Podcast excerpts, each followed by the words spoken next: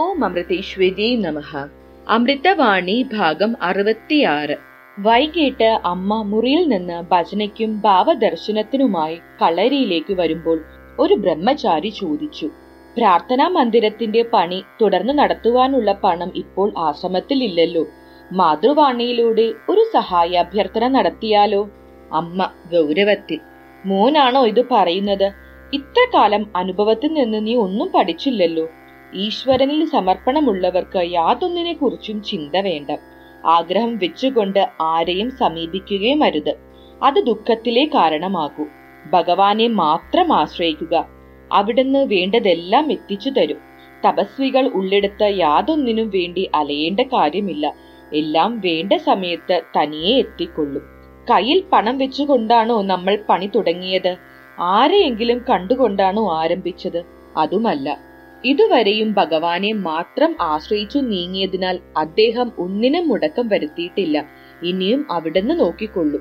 ആശ്രമത്തിന് മുന്നിൽ ഉയർന്നുകൊണ്ടിരിക്കുന്ന പ്രാർത്ഥനാ മന്ദിരത്തിന് തറക്കല്ലിടുമ്പോൾ എല്ലാവരും അതിശയിച്ചു. കാരണം ആശ്രമത്തിൽ പണമൊന്നും ഉണ്ടായിരുന്നില്ല. ആശ്രമത്തിന് തിരുവണ്ണാമലയിൽ രണ്ടു വീടുകൾ ഉണ്ടായിരുന്നു രമണാശ്രമത്തിന് വളരെ അടുത്തായിട്ട്. അവ വിറ്റാലോ എന്ന് ആലോചന വന്നു. അമ്മ അവിടെ ചെല്ലുന്ന സമയം ധാരാളം ഭക്തർ അമ്മയെ ദർശിക്കുന്നതിനായി വരാറുണ്ട്. അത് കാരണം ആ വീട് വിൽക്കുന്നതിൽ ചിലർക്ക് മനപ്രയാസം തോന്നി. അതറിഞ്ഞപ്പോൾ അമ്മ പറഞ്ഞു ഒരു ആശ്രമത്തിന്റെ അടുത്ത് താമസിക്കുമ്പോൾ മത്സരബുദ്ധി വരാനിടയുണ്ട്. അതുകൊണ്ട് രമണാശ്രമത്തിനടുത്ത് നമുക്ക് തൽക്കാലം ആശ്രമം വേണ്ട. അത് വിറ്റിട്ട് ഇവിടെ എന്തെങ്കിലും ചെയ്യാം. ആശ്രമം എപ്പോഴും സേവനം ചെയ്യത്തക്ക സ്ഥലമായിരിക്കണം. അവിടെ രമണ ഭഗവാന്റെ മാർഗമുണ്ടല്ലോ. നമ്മുടെ ആശ്രമം കൂടി വേണമെന്നില്ല. തിരുവണ്ണാമലയിലെ ആശ്രമ മന്ദിരങ്ങൾ വിറ്റു. അതിൽ നിന്ന് ലഭിച്ച പണം കൊണ്ട് അമൃതപുരിയിൽ ഒരു പ്രാർത്ഥനാ മന്ദിരം പണിയുന്നതിനു വേണ്ടി തറക്കല്ലിടുവാൻ തീയതിയും നിശ്ചയിച്ചു. ഇതേ സമയം ആശ്രമ വളപ്പിനോട് തൊട്ടുകിടക്കുന്ന കുറെ സ്ഥലം വിൽക്കുവാൻ അതിന്റെ ഉടമസ്ഥൻ തീരുമാനിച്ചു. പ്രാർത്ഥനാ മന്ദിരം പണിയുവാൻ സൂക്ഷിച്ചിരുന്ന പണം കൊണ്ട് ആ വസ്തു വാങ്ങി. അത് ഓർത്തുകൊണ്ട് ഒരു ബ്രഹ്മചാരി പ്രാർത്ഥനാ മന്ദിരത്തിനു കല്ലിടേണ്ട ആവശ്യമില്ലല്ലോ എന്ന് ചോദിച്ചപ്പോൾ അമ്മ പറഞ്ഞത് ഇങ്ങനെയായിരുന്നു. മക്കളെ നിശ്ചയിച്ചത് എന്തായാലും നടക്കട്ടെ. നമ്മളൊന്നും പ്രതീക്ഷിച്ചു കൊണ്ട് ചെയ്യണ്ട. എല്ലാം ഈശ്വരൻ നോക്കിക്കൊള്ളും. അവിടുന്ന് വേണ്ട പോലെ നടത്തിത്തരും. നിശ്ചിത സമയത്തിന് തന്നെ അമ്മ പ്രാർത്ഥനാ മന്ദിരത്തിനു തറക്കല്ലിട്ടു.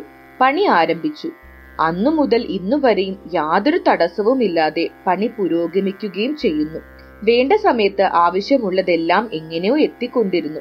യാതൊന്നും ചോദിച്ചു വാങ്ങരുതെന്ന് അമ്മ പ്രത്യേകം പറഞ്ഞിട്ടുണ്ട്. അമ്മ സംഭാഷണം തുടർന്നു.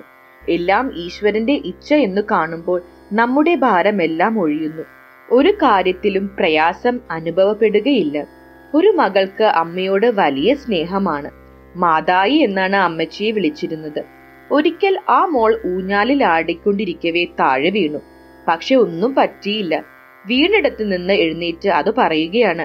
മാതായിയുടെ ശക്തി കൊണ്ട് ഞാൻ ഊഞ്ഞാലിലിരുന്നു. മാതായി ആട്ടി മാതായി താഴെയിട്ടു മാതായി ഒന്നും പറ്റാതെ നോക്കി. ഇതുപോലെ വേണം നാം. സുഖം വന്നാലും ദുഃഖം വന്നാലും എല്ലാം ഈശ്വരന്റെ ഇച്ഛ എന്ന് കാണുമ്പോൾ മറ്റുള്ളവർ പ്രാരാബ്ദം എന്ന് പറഞ്ഞു കരയുന്നു.